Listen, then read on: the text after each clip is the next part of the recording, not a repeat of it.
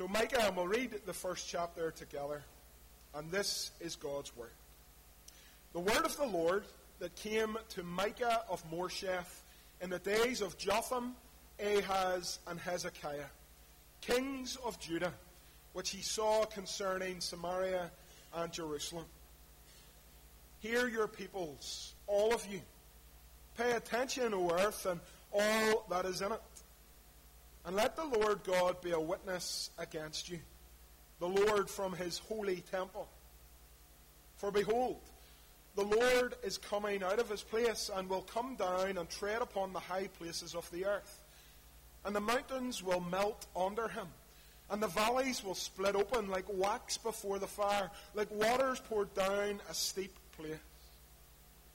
All this is for the transgression of Jacob and for the sins of the house of Israel. What is the transgression of Jacob? Is it not Samaria? And what is the high place of Judah? Is it not Jerusalem? Therefore, I will make Samaria a heap in the open country, a place for planting vineyards, and I will pour down her stones into the valley and uncover her foundations. All her carved images shall be beaten to pieces.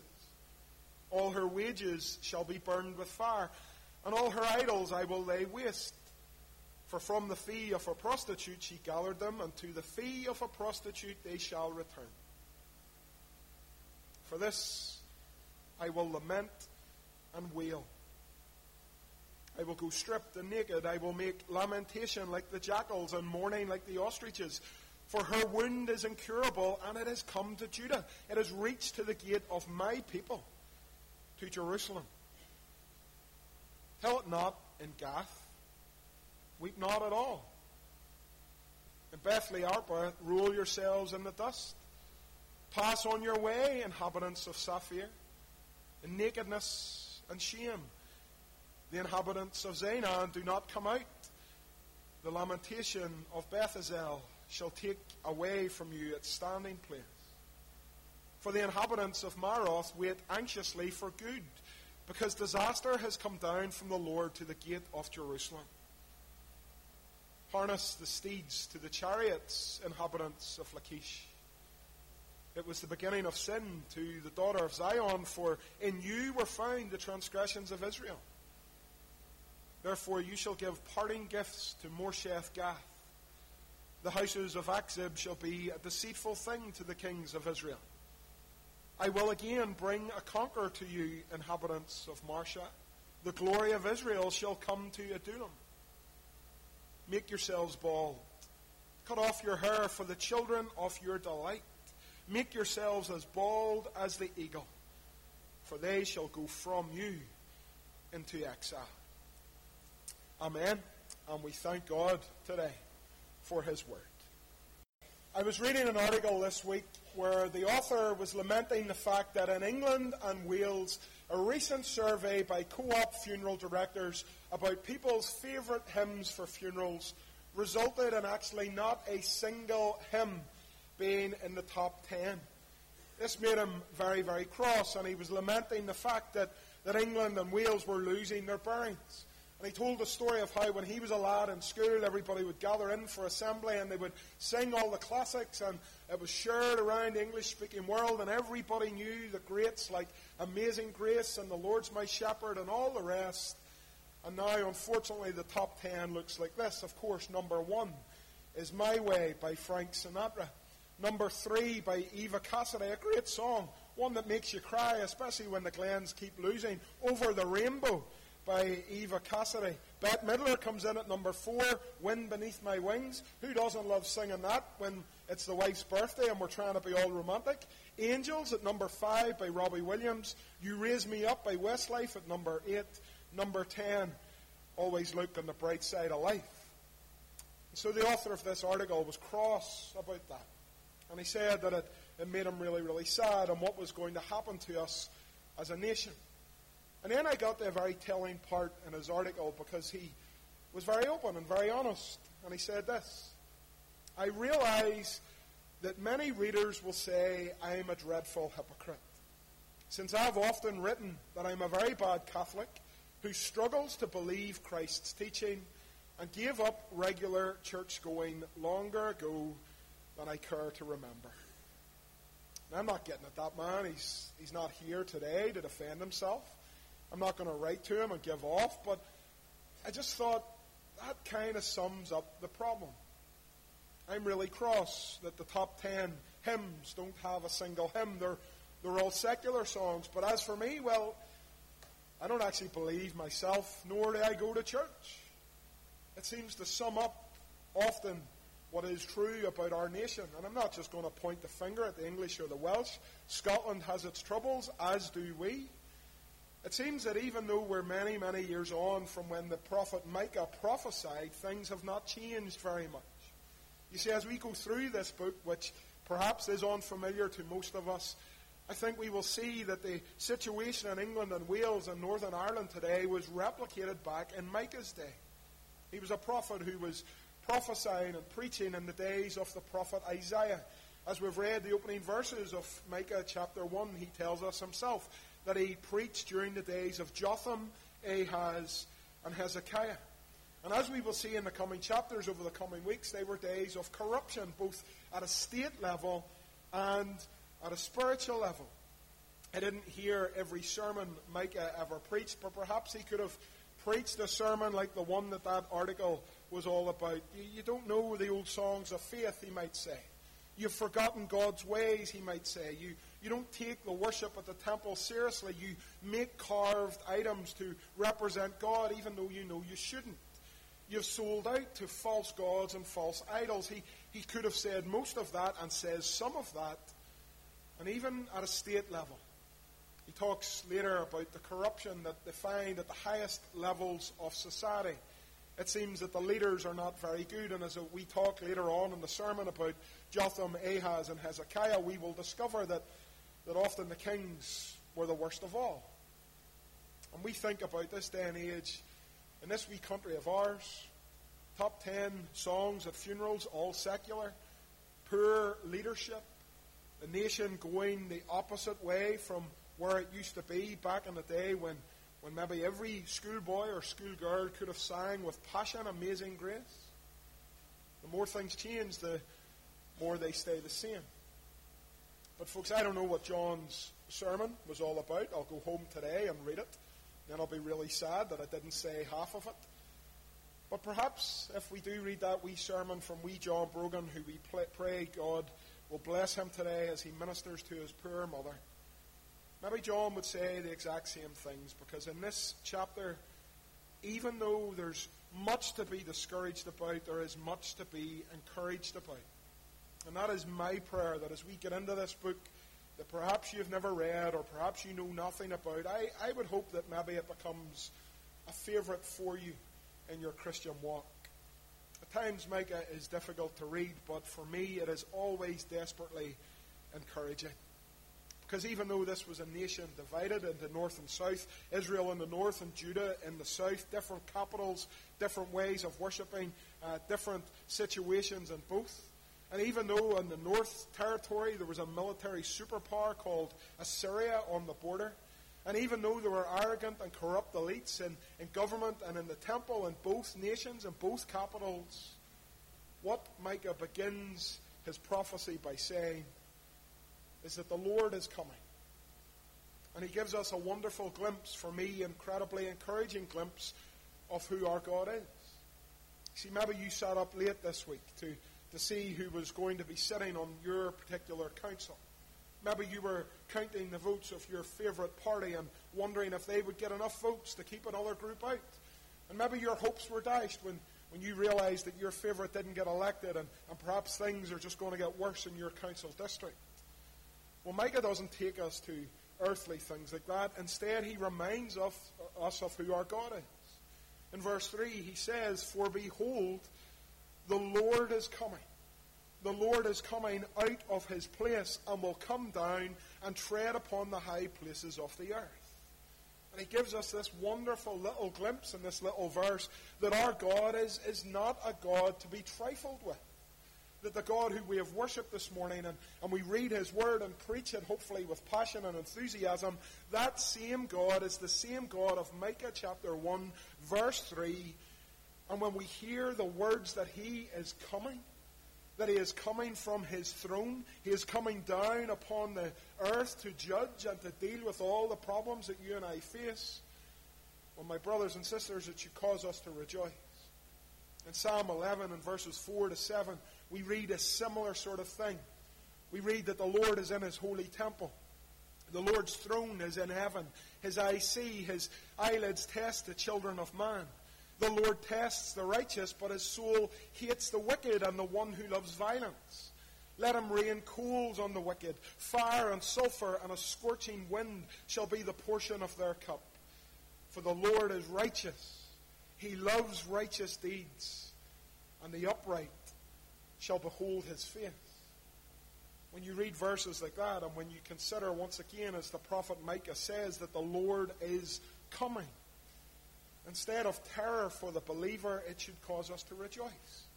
Because as we watch TV and as we read the newspapers and as we shake our head at what seems to be the poor state of the nation, as we weep over the situations we see all around the world, the evil deeds that men do, the, the situations in our highways and byways and even in our own town. And we don't know half of it. We, we don't know the wives who, who got a good hammering last night when their husband came home full drunk from the pub. And we don't know the families in this town that are, that are held captive by, by drugs and by paramilitaries and by other dirtbags like that who still have such control in our territory. And when we watch those men who excuse the murder of a, ter- of a journalist up in Londonderry, as we watch them saunter out of the High Court looking like they, they'd have nothing in the world to fear, and you and me might look at all that and think, what's becoming of this world? It's a frightening place, isn't it? You look at your wee buddies in the house and you wonder what sort of world they will grow up into.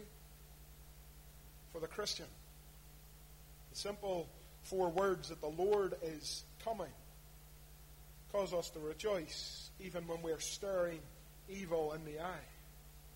You see, Micah, as we will see, was not just someone who preached about it and then forgot about it. The, the sin that he sees all around him causes him to weep. Later on in this passage, as we will get to, he laments over the state of the nation. He laments over the state of the, of the people and the worship and everything that's going on But he says in these early days, in these early verses, the Lord is coming.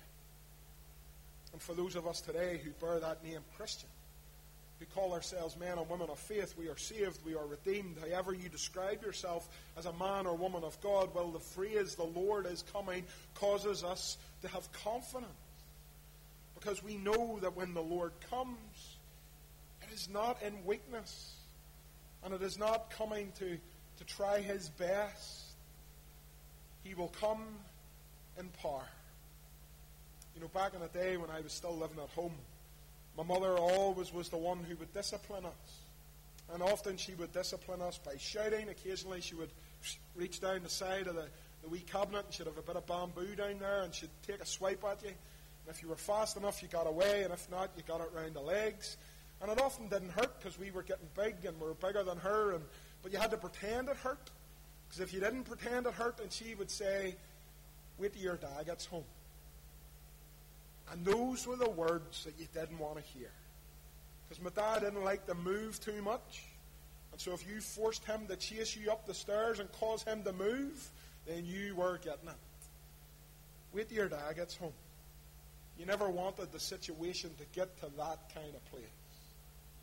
But friends, if you know the reality of that in your own life and there's words that strike terror into your hearts, they don't compare to the words that the Lord is coming. The prophet says what he is like. And here is your God, Eden Grove. Here is the one who we worship this morning and again this evening as we gather together as the church. Here is the God who we worship. He is coming out of his place and he will come down and tread upon the high places of the earth.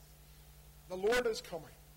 And the mountains, we're told in verse 4, will melt under him, and the valleys will split open. The Lord is coming. Like wax before the fire, like, like waters poured down a steep place, the mountains will just melt. The Lord is coming. And friends, can you imagine that? We live in this beautiful part of the country. We, we look up and all around us. We see uh, the Mourne Mountains down the road. We see Slieve Croob up the road. Back in the day when I was growing up in East Belfast, we could look across the city and you'd see Black Mountain over the other side of the town. And here Micah says, Do you know what? When the Lord comes, even the mountains will melt before him.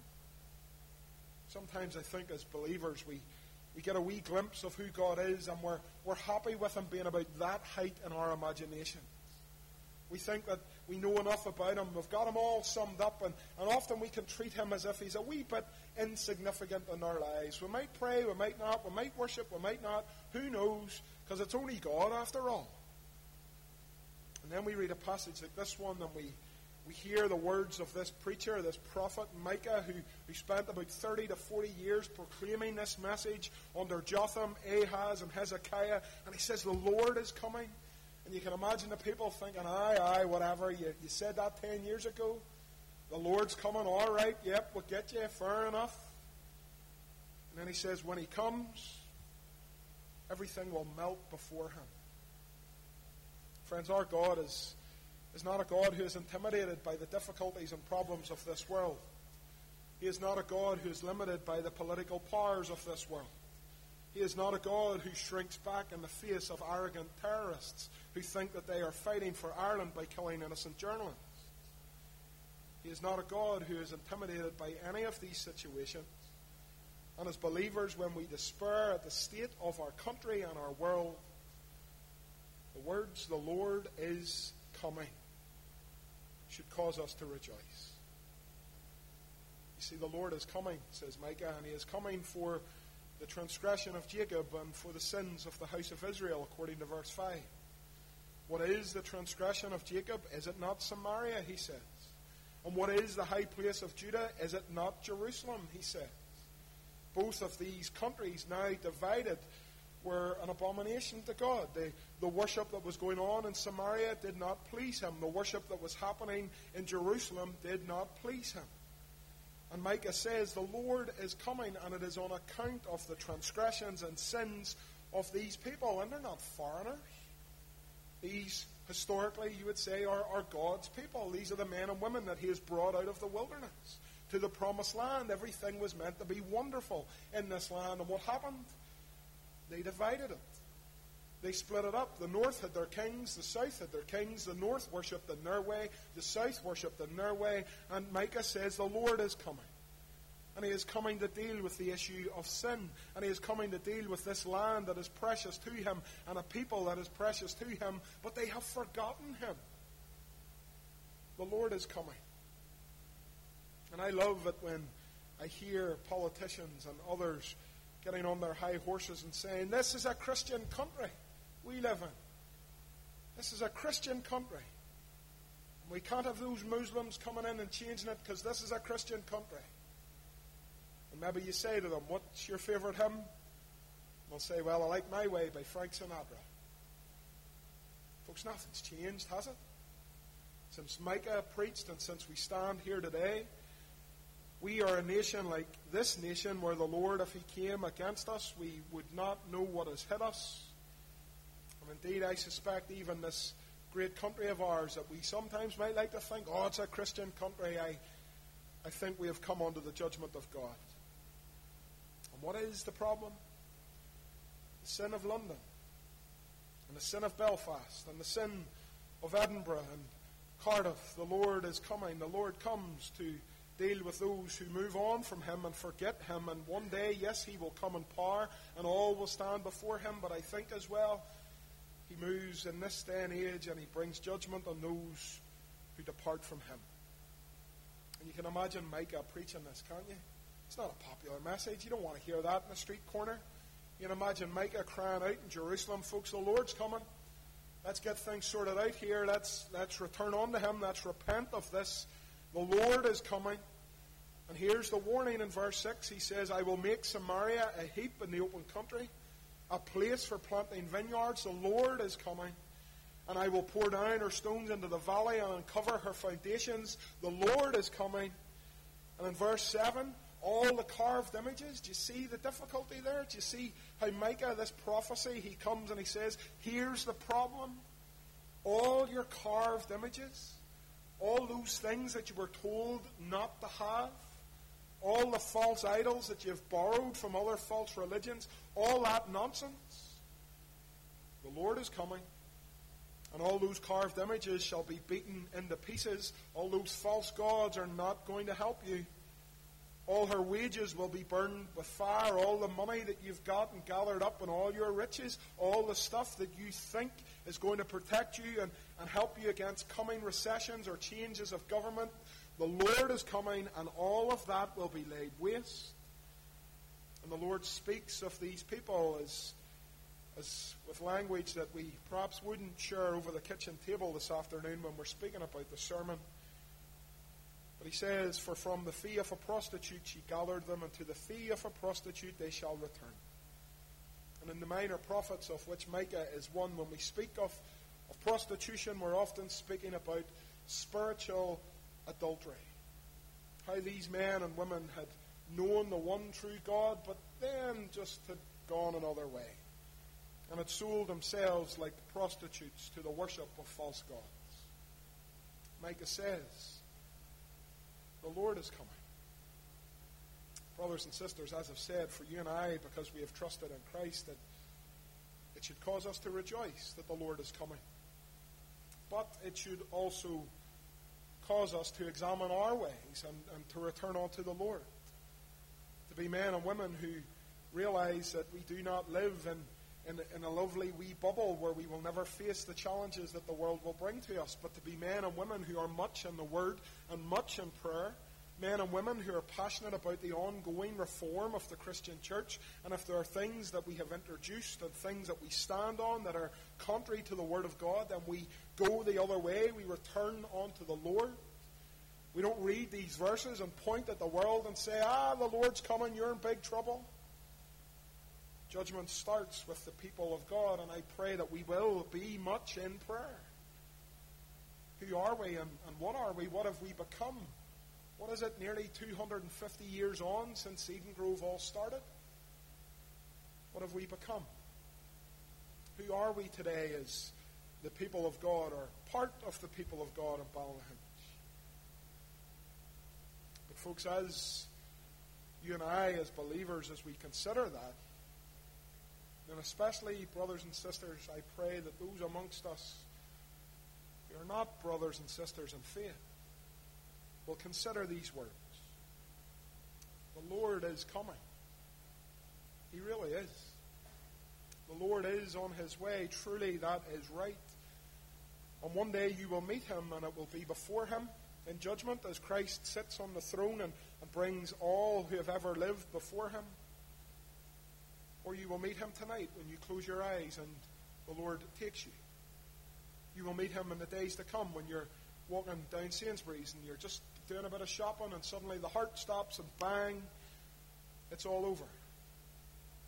Or you'll meet him in 10 years' time when you've got a couple of years of retirement under your belt, but then one day a massive stroke causes you to drop and you do not get back up. Friends, today I don't say that to to scare you. I say it because it is true. The Lord is coming. And the Christian can say those words with faith and with confidence that we will stand in the judgment. But, but if you are not a believer, then may this Micah today cause you to remember that one day the transgression of your house will be brought before the gaze of a holy God who the mountains melt before. What is the solution to such difficulties? To the lament and wail and repent. You see, that is how Micah responds. And I think that's a challenge to us as well as Christians because when we read these things, I hope it isn't with the finger pointed to someone else to say, ah, they're in big trouble. But when we're confronted with sin, and the depravity of our nation and the sad situation in our fellowships where, where more and more fellowships you hear about depart from the truth and, and love the world more than they love the Lord, what do we do when we read lists of how people don't want to sing Amazing Grace anymore? They'd rather sing uh, You Raise Me Up or We'll Meet Again by Vera Lynn. What is our response? To lament. To cry unto the Lord. And, and brothers and sisters, I'm not asking you today to follow Micah. The minor prophets would would be men who would do these amazing things to catch the attention of people around them, to, to cause them to stop and to think. I don't want anybody to go down the street today stripped and naked, lamenting like the jackals and mourning like the ostriches in verse 8. But the next time we find ourselves lamenting the fact that our nation seems to be going down the tubes, what is the solution? To return unto the Lord to lament our sin and the sin of our churches and the sin of our nation and the, the people we live with and love, to lament and to cry unto Him that He would be merciful to us. Because, brothers and sisters, here comes the encouragement. I know you are waiting on it. I know you're nearly out of polo mints and you think, Scott, no encouragement yet, but here is the encouragement.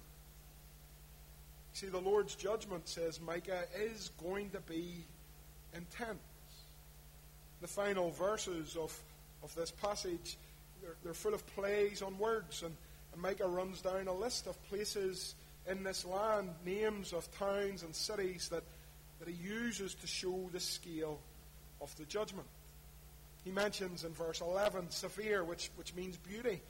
And he says, You'll not be beautiful. You will pass on your way in the judgment and nakedness and shame.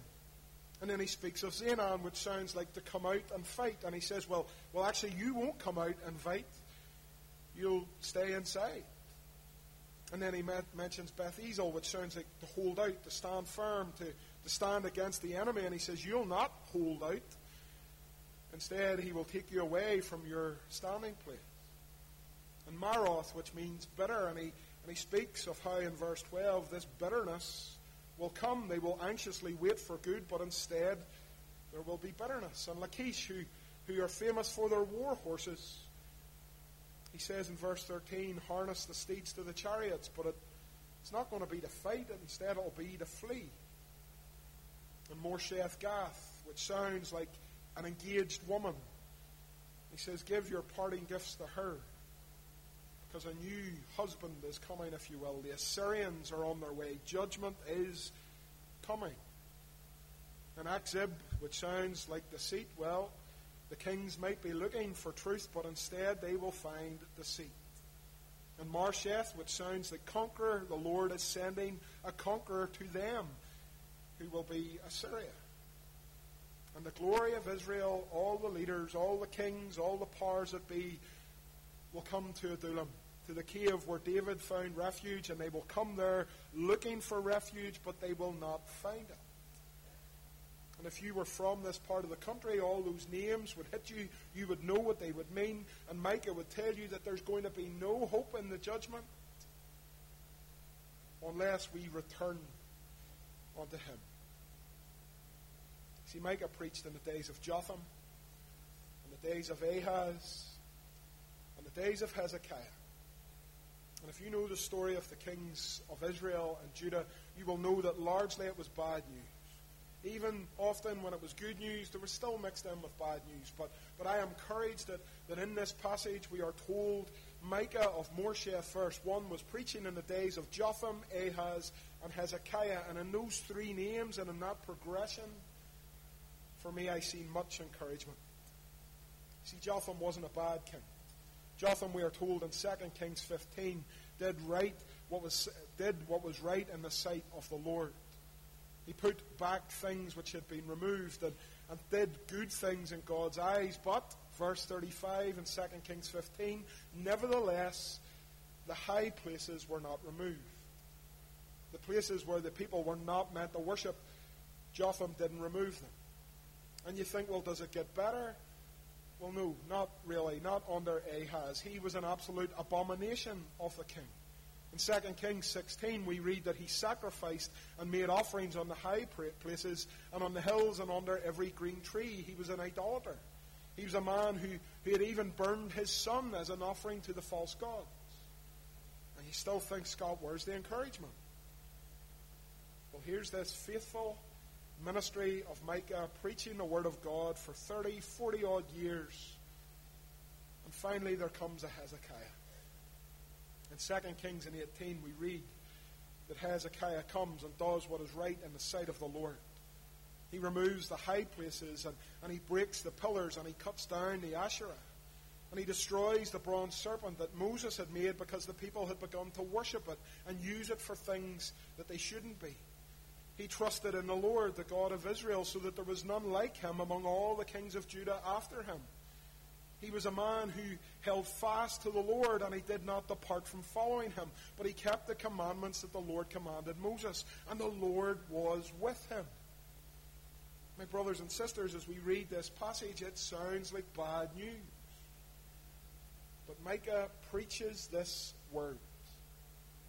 And the days of Jotham move to the days of Ahaz, and they end up with the days of Hezekiah. The kingdom in the north is destroyed by the Assyrians, but the kingdom in the south stands for many years yet. And why? I think we see it at the beginning of this chapter. Verse 2. Hear, you peoples, all of you. Pay attention, O earth, and all that is in it. And let the Lord God be a witness against you. The Lord from his holy temple. How do things change in a nation, in a town, in a house like yours? How do things change for your uncle who you love, but you lament over him because he doesn't love the Lord? How do things change in Northern Ireland? Will, will Brexit sort it out? Will we be better when the border falls? Do we need more alliance? More DUP?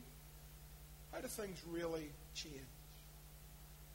And for you, brothers and sisters, and for you who have not yet made up your mind about Christ, how how do things change? The Apostle Paul tells us how they change in the book of Romans. He says, faith comes through hearing, and hearing the word of Christ. How do we respond to these dark and dreary days? Is it with terror? Is it with lament? Is it with sitting in your house hoping that it passes you by? How do things change? They change when we hear and listen and act on what God has said. Friends, today I am not discouraged by this passage. And today, even though things are not good for the church in this land, and today, even though as a nation it seems that we have moved on and forgotten all about the great God Almighty, who's been such a blessing to this land for many, many days. I am not going to lose any sleep tonight about any bit of it. And why not? Because Micah, Micah, which means who is like God? Micah. This week, when the bad news comes, and when the reporters tell you of how bad things are, this week, when you read reports of always look on the bright side of life at your great granny's funeral. This week, when all that sweeps over you, Micah, who is like our God. And this week, maybe you will join with me and pray for better days in this church, and better days in this town, and better days in this land as we listen unto God and return unto Him. And maybe one day, instead of a Jotham and an Ahaz, we will have a Hezekiah who will once again turn his people back to the Lord God Almighty. Brothers and sisters, do not despair today, but hear the word of God and know that there is no one like him. Amen. And we thank God today for his word.